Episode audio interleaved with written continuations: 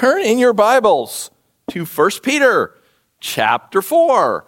I have, I, I, think this is good news. I'm not positive. Maybe you're really digging all this and enjoying it, but this is the last time we're going to talk about suffering in 1 Peter. So I've told you how the ancients, you know, they, they, they make arguments like we do, but, but they don't drive towards them. They tend to kind of do this. They kind of loop and they go forward and then they recap and they go forward and they recap. And, and Peter's going to do that today. We're going to read chapter 4, verses 12 through 19 to the end of the chapter. Um, really, he's not going to say anything we haven't already said. He's not going to say anything in this passage. Maybe one thing we'll talk about. But for the most part, everything he's saying, he's just repeating. But, but that's, that's the way they write. That's the way they tell stories. That's the way they make arguments in their world, is they, they just keep going back and reminding you and moving forward a little and reminding you and moving forward a little. And so we're going to do that again. So read along with me, if you will, 1 Peter chapter 4. I'm going to start in verse 12 and we're going to go all the way down through the end of the chapter. Dear friends, do not be surprised at the fiery ordeal that has come on you to test you, as though something strange were happening to you. But rejoice inasmuch as you participate in the sufferings of Christ, so that you may be overjoyed when his glory is revealed.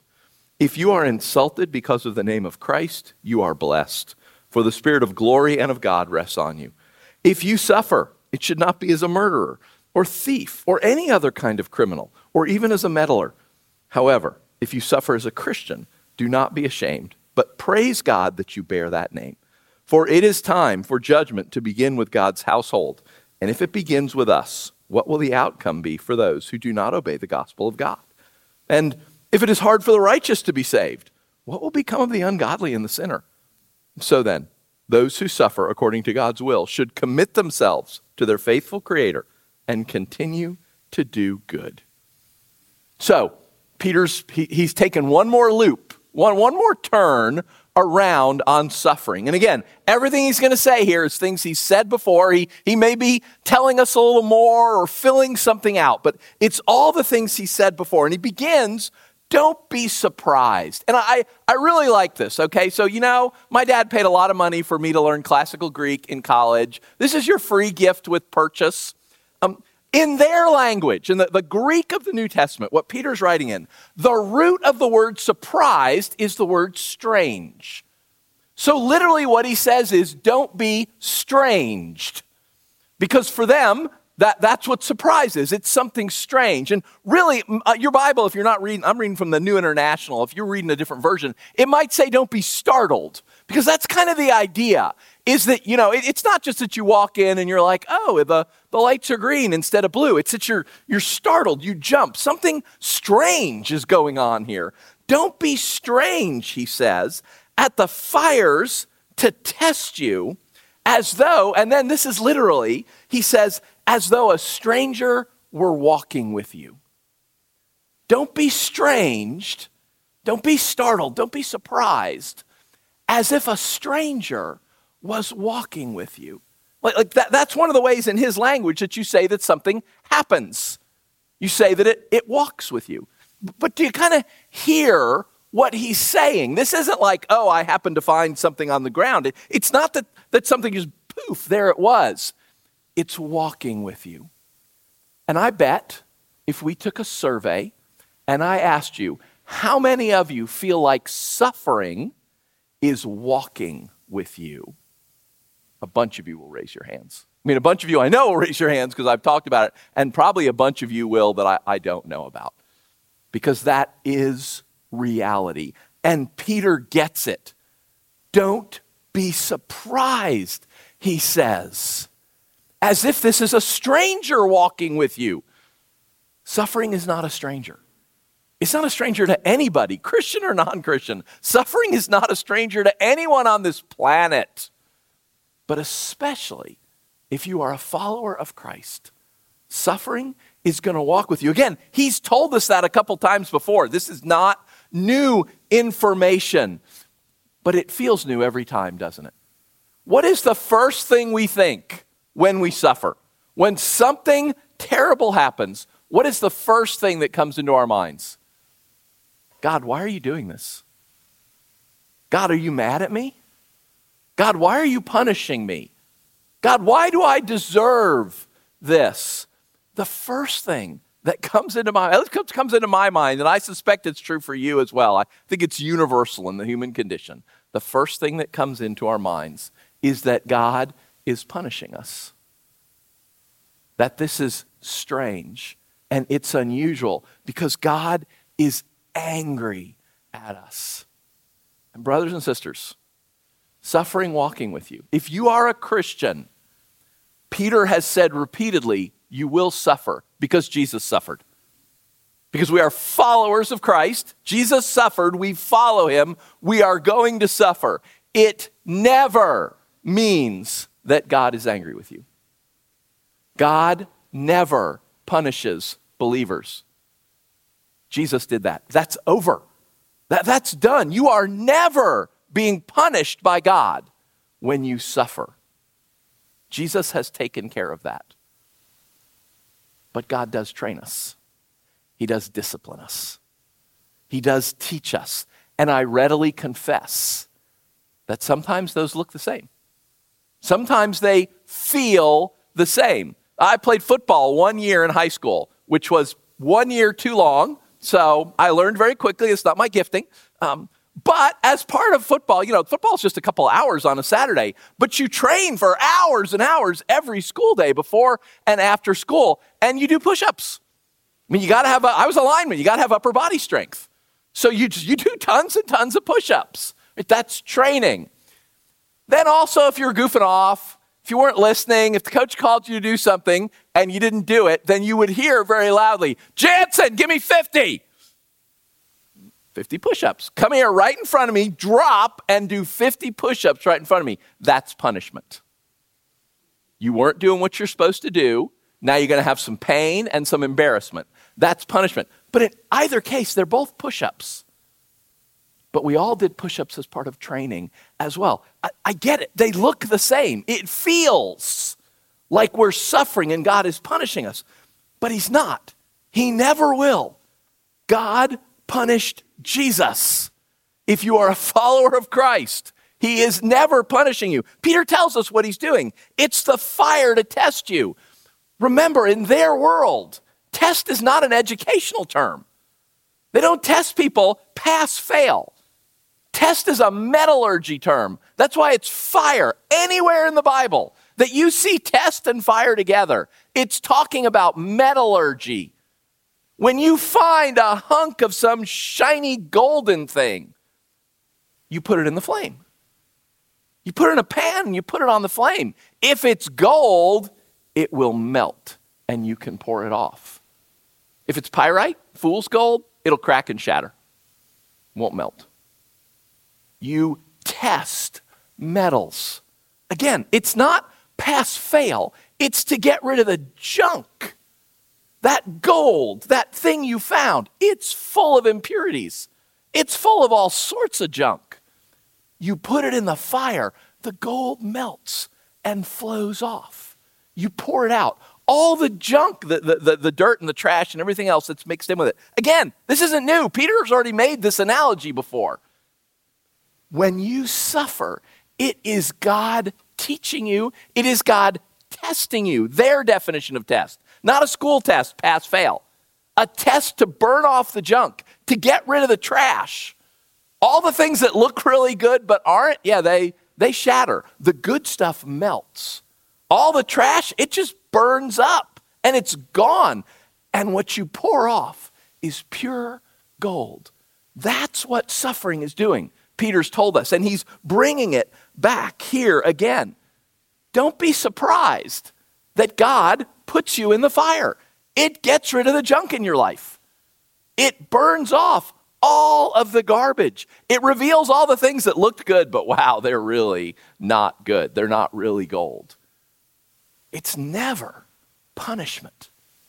God already did that. It's done. Don't be surprised, Peter said, as though this were a stranger walking with you. It's not a stranger. It's one of the main ways God uses to make us more like Him. And wow, I don't really enjoy it any more than I enjoyed all those push ups that I had to do freshman year in high school. but they work. They're effective. You get stronger. God tests us in fire to get rid of the impurities, to burn off all the stuff. So notice the contrast, because Peter will do that a lot in this section. Verse 12, don't be surprised. Verse 13, but rejoice. Don't be surprised. This isn't strange. It's not anything new. This is normal. Don't be surprised. In fact, rejoice, inasmuch as you participate in the sufferings of Christ, so that you may be overjoyed when his glory is revealed. Did you hear that? When you suffer, rejoice. Not because this is really cool and we have a good time. Rejoice because look, you're suffering. Rejoice so that you may be overjoyed. He, he actually stacks the word joy on top of it. He says, So you may rejoice with exceeding rejoicing when Jesus is revealed. We've heard that before. That, that the day when we get all the good stuff, it's probably not today. I mean, it could be. The sky could crack open today. Jesus could come back. Everything could be good. But at least so far, it's just cold. No sky cracking open, no Lord descending on the clouds. It's going to happen. So far, it hasn't happened today. One day. One day, all the scriptures say, and Peter says it too. One day, you will be overjoyed when His, when Jesus' glory is revealed. Do, do you hear what he's saying? Scripture tells us these crazy things, like give thanks in everything. Everything. Rejoice in everything. All of the horrible. I mean, let's face it, the world has horrible things in it. And we are told by God to rejoice in all of that. How? Because it's not good and we don't enjoy it and we're not masochists. Listen to what he says so that you will rejoice. You'll be overjoyed. You'll rejoice with a great rejoicing when his glory is revealed. We're borrowing some of that future glory, some of that future rejoicing. We know the day is coming when God will set everything right. And, all of this stuff that the Bible, just these, these crazy images of how wonderful everything will be, that day is coming and we borrow a little of that joy and rejoice today. Not because what's happening today is great, it's not, but because we know what's coming. We know what the end is. I have never been pregnant myself, so I cannot say this from, you know, firsthand experience. Um, but I am told that my wife, you know, being pregnant was not that great. But wow, it was worth it.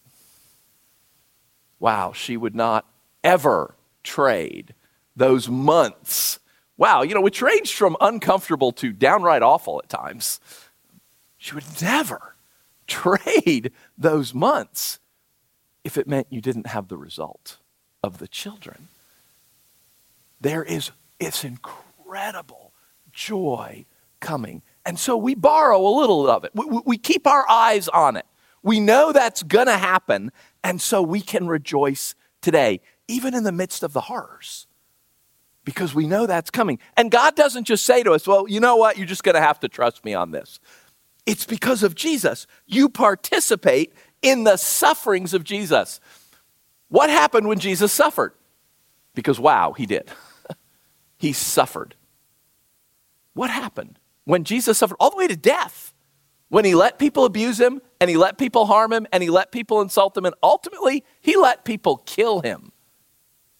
What was the result of that? He saved the planet. Remember, we talked last fall, uh, we were sort of going through sections of the Old Testament. We talked about the tabernacle and the temple, that there's this 18 inch fabric sheet of just wall and wall of fabric it was so strong, they said you could tie two teams of horses to it and you couldn't pull it apart. Because that 18 inches of fabric was between where God lived and where people could go. And nobody could go behind that fabric to where God was supposed to live, the ark, where he sat and made judgments. Like when Moses in the temple talks, you hear a voice coming from behind that curtain talking back to him. That's where God lives and nobody can go near it. You never go behind that curtain, you'll die. One guy on the whole planet goes behind that curtain one time a year. And they tie a rope around him. Because if he dies, you can't go in and get him, you'll die too. They got to be able to drag him back out. They tied a rope around him with bells on it so that if they heard jingle thud, then they knew he was dead and they'd pull him back out. That's it. One guy on the planet once a year because God is there and people are here and they cannot come near each other. People will die. And when Jesus dies, scripture says that 18 inches of fabric, it was like giant hands grabbed it. It went from top to bottom, it ripped open. And there's nothing between where God dwells and where man dwells anymore. Because Jesus has dealt with all of that. Jesus suffered and he died. And he removed what kept people in God from being able to stand and, and talk to each other, like we talk to each other out in the lobby before and after the service. And now, Peter said back at the end of verse 3 now Jesus is in heaven at God's right hand. All angels, authorities, and powers are in submission to him. God just doesn't say, Look, trust me, it'll be good, you can rejoice now. God says, Look at what happened to Jesus. Jesus did what I'm telling you to do. He obeyed me, he suffered, he even died. Look what happened. That's why the book of Hebrews says that, that Jesus, for the joy set before him, endured the cross. I don't think he enjoyed being crucified. I mean, he was begging God to let him out of it right beforehand. But he borrowed some of that future joy. He knew what the end result would be. And so he could rejoice even in the midst of the suffering. And that's what Peter tells us to do. You will rejoice with abundant joy so we, we borrow some of that and we rejoice today. Verse 14, if you're insulted because of the name of Christ, or it might say when you are insulted, because it, it kind of means the same thing in the way he says it. When you are insulted because of the name of Christ, you are blessed. Again, you hear these contrasts.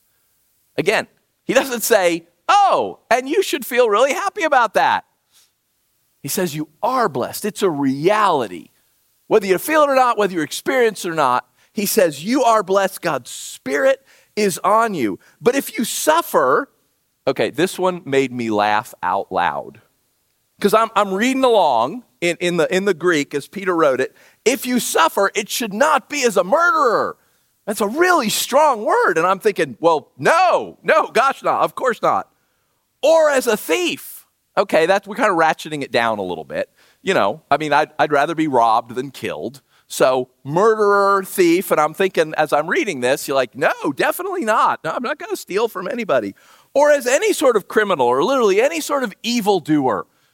You shouldn't be suffering because you're doing bad. And I'm thinking, no, no, of course not.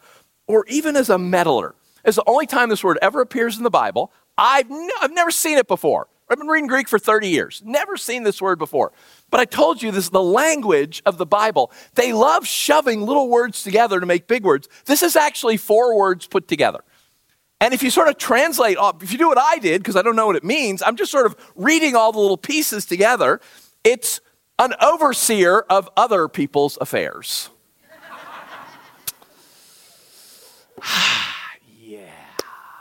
Murderer, no, of course not. Thief, heaven. You know, criminal, oh, God forbid. Someone who thinks he's in charge of what other people do.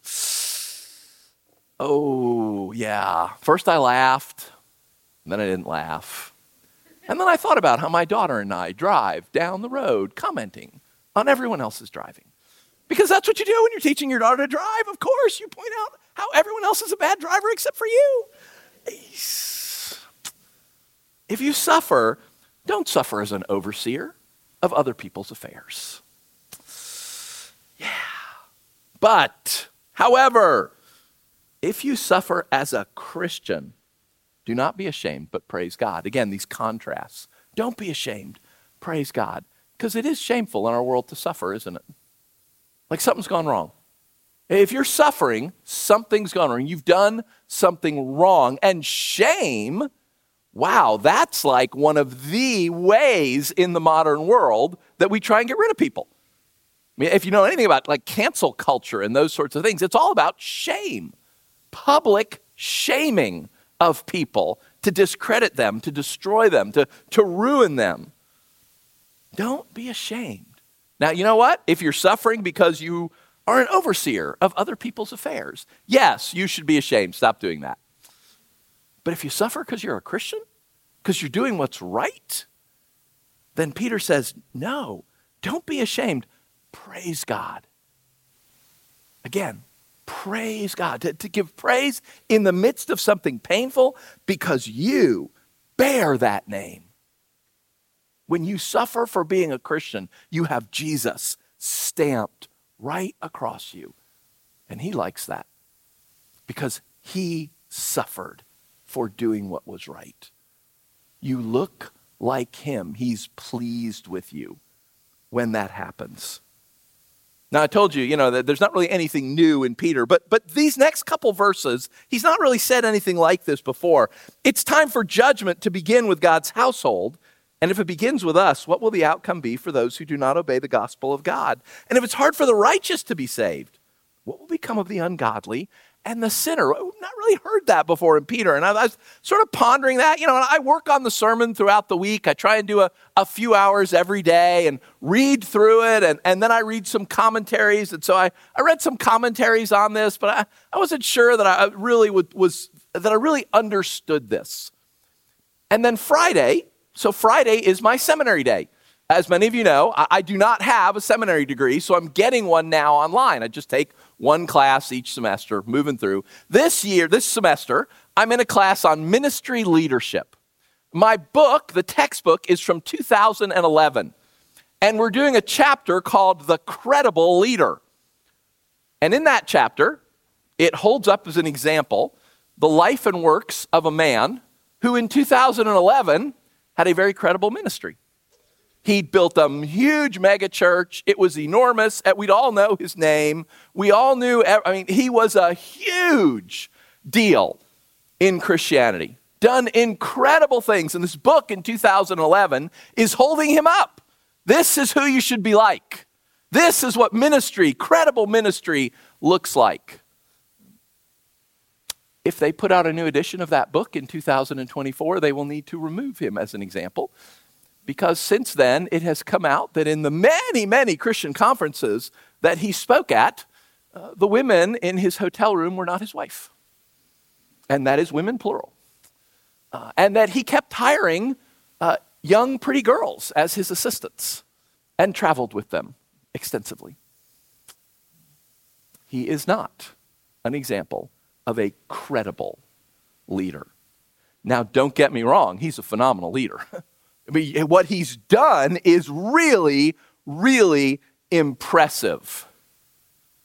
And he ruined all of it by his conduct. He destroyed his credibility and the credibility of his organization because of his conduct.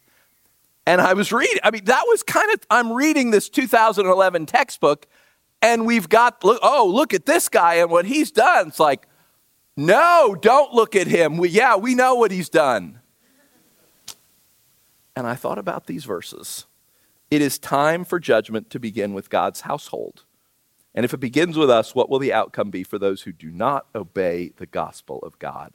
If it is hard for the righteous to be saved, what will become of the ungodly and the sinner? How many people have walked away from Jesus because of the conduct of his followers? Boy, that one scares me.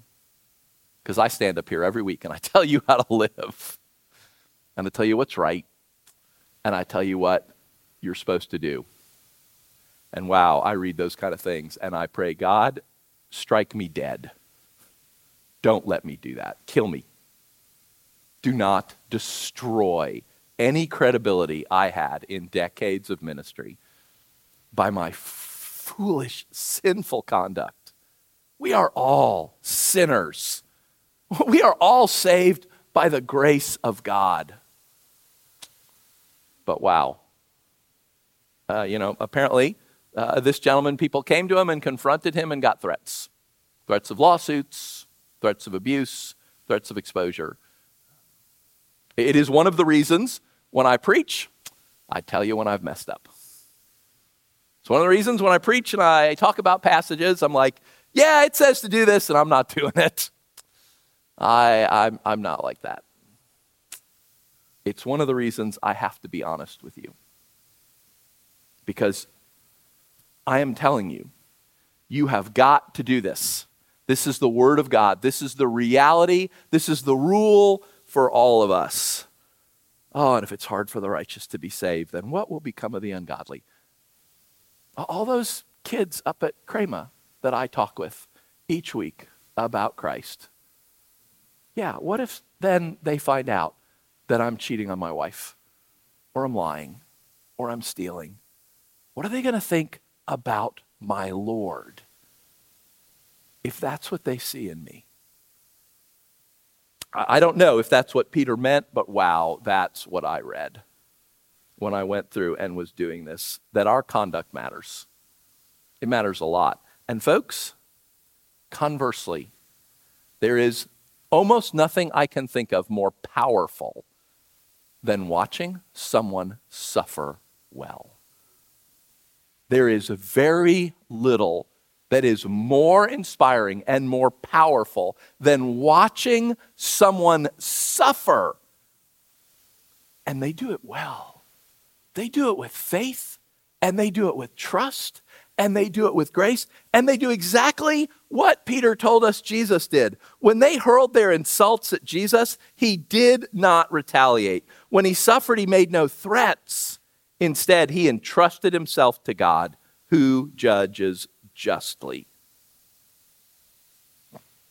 There is little more inspiring than someone who says that they believe all that this book says, that they say they believe God is like this. And then when terrible things happen in their lives, they still say it. And they still live it. And they still trust Him. And if it is hard for the righteous to be saved, what will become of the ungodly and the sinner when we don't look like we follow Jesus? We say it loudly, but we don't look like it. Brothers and sisters, our conduct matters. And how you suffer matters because it's not just you, it's a whole watching world that says, oh, they name the name of Christ. Oh, they say they're a Christian. Oh, they go to church then how do we do when it gets hard? And Peter ends. Again, uh, th- this is not the last time we'll see the word suffering in the book, but it's really his final statement. And I, I like it. I, I think it's outstanding. Verse 19 Those who suffer according to God's will should commit themselves to their faithful Creator and continue to do good. I think that is a great summary of everything he has said to us in this whole book about suffering. Three things. First, you suffer according to God's will. You don't suffer for being a meddler. You don't suffer for doing what's wrong. I mean, I love, again, he said it before. It's back in chapter 2, verse 20. Um, how is it to your credit if you uh, receive a beating for doing what's wrong? But if you receive a beating, if you suffer for doing what is good and endure it, this is commendable before God. Are we suffering according to God's will? Are we suffering because we did what was right and good? You know, if you rob a bank and say, hey, I'm going to tithe on that money, it's okay. That's not going to work. You're not going to get any credit for that. No. Are we suffering according to God's will? That's the first question we have to ask ourselves when we suffer. Is this because I am doing what is right? Because remember, it's never you're being punished. You're not. Punishment is done. Maybe you're being trained. You're certainly being tested in the sense of metals. God is refining you. Am I suffering according to God's will? Question one. Question uh, point two. Commit yourself to your faithful Creator.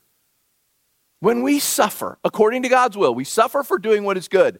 Then what we do is we trust God. Uh, some translation, your translation might say, entrust yourself to your faithful Creator. We trust God. We trust God when everything goes really well. I mean, the heat is on in my house. My car started this morning. The lights are on. This is a good day. We trust God in all the good days. And you know, when the heat goes out and the lights aren't on and the car doesn't start, we still trust God. We still trust that He knows what He's doing. We still trust that He's in charge of the universe. We still trust that everything He does is good. I do not know why He allows what He allows. I cannot tell you why the all powerful God, this is an eternal question. Why does an all powerful, all good God allow suffering? Sometimes He doesn't, sometimes He does. And He does not feel the need generally to explain Himself. He just allows it and says, Trust me and look at Jesus. Because God allowed Jesus to be suffered and we are to suffer and we are saved because of it. He says, Trust me and look at Jesus. I know what I'm doing. So, the first one, first question we ask ourselves okay, am I suffering according to God's will? Second, all right, am I trusting God?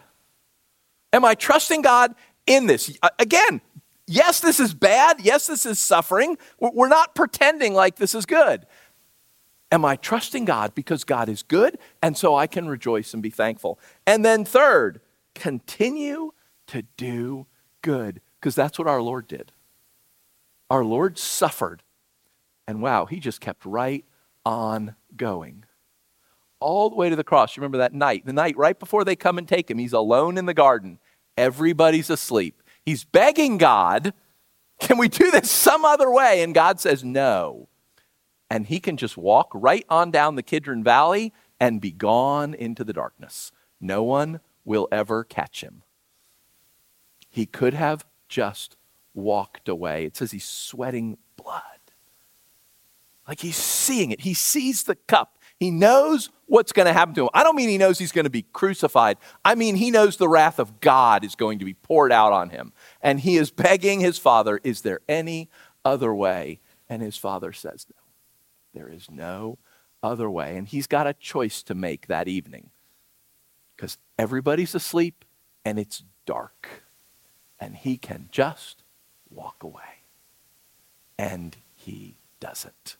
He continues to do good. And that's who we are called to be, brothers and sisters. We suffer according to the will of God. We trust God in the midst of it. And we keep doing good. We just keep doing good. So this, Peter's final word on suffering, I'm going to pray over us because I'm sure. I mean, maybe it's big, maybe it's small, maybe it's really serious, maybe it's not, but all of us have suffering in our lives. And if you don't have serious suffering in your life, praise God, but you have and you will again. That, again, it's not a stranger, Peter says, that walks with us. Don't be surprised. Suffering's not a stranger that walks with us. It is part of how God gets rid of the junk in our life, I'm just going to pray and ask God. Know, are, are, are, are, you, are you doing this? Are you living this out in the places in your life where you're suffering? Are you suffering according to God's will? Do you trust Him? And are you still doing good? And I'm going to ask Him to speak to us, same as I do every week. I mean, that, you know, I'm a one trick pony. That's it. We want God's Spirit to take God's word and apply it to our lives. I'm going to ask Him to do that. See if He says anything to you as you're praying, as you're listening to me, as you're praying along, just, just be aware. See if God's Spirit points out anything to you. If, if you hear anything, if you get an image, a, a thought, if something happens in your mind, because He can talk to you and you can hear Him, see if He says anything to you. That, that some place He wants you to change. You know, you're not trusting me here, or you've stopped doing good. Like I told you about that in, in the, the paying off the mortgage. You know, I just hit a point after 10 years. I'm kind of like, okay, whatever, fine, it'll have. I stopped doing good. I stopped trusting. Any place that you're not trusting, any place you've stopped doing good, anything he wants to say to you about suffering. And wow, if he says something to you, do it. Because everything he says is good. So pray with me. Jesus, thank you. Gosh, you did this first. I mean, that's what Peter says over and over again we should look to you because you did this. We, we don't just trust God because God tells us to trust him. We don't just say, well, okay, I hope you'll do something good with this. We look at you and say, yes, he did. He asked you to trust him, he asked you to suffer. And wow, wow, what he did with that. Thank you. Lord, that, that you are not asking us to do anything that you haven't already done. You, you lived out all these things for us. Oh, but Jesus, you are human. You know how hard this is for us. You know how hard it is for us to suffer well. You know how hard it is for us not to strike back, not to retaliate. But when people insult us, we want to insult them back. When people hurt us, we so want to hurt them back. And that is not your way. Oh, Jesus, help us. I pray for my brothers and sisters now. I pray for everybody listening to me that you, Holy Spirit, you would speak to us. Are there any places in our lives that we're not suffering well? That we're not suffering according to your will? We're not doing it the way you want us to do it. We're not, we're not suffering for the reasons you want us to suffer. Is there any place we're not trusting you? That we're suffering and we've stopped trusting that you are good and at work? And are there any places, Lord? Are there any places where we've given up doing good? We've suffered and we've said, okay, that's it, I'm, I'm out, I'm done. Is there any places in our lives that you want us to continue to do good, even though people are opposed to us? And that is one of the marks you told us, Jesus, in your Sermon on the Mount. That, that the, the pagans, they love people who love them. We are to love people who hate us because that's what you do. You love people who hate you. Jesus, now, as we pray, as we take communion and remember what you've done for us, then as we sing, Holy Spirit, speak to us. Wow, we, we want to be like you. We want to live like this. We want you to be proud of us. Speak to us, Lord. We pray in your name, Jesus, because you are our God. Amen.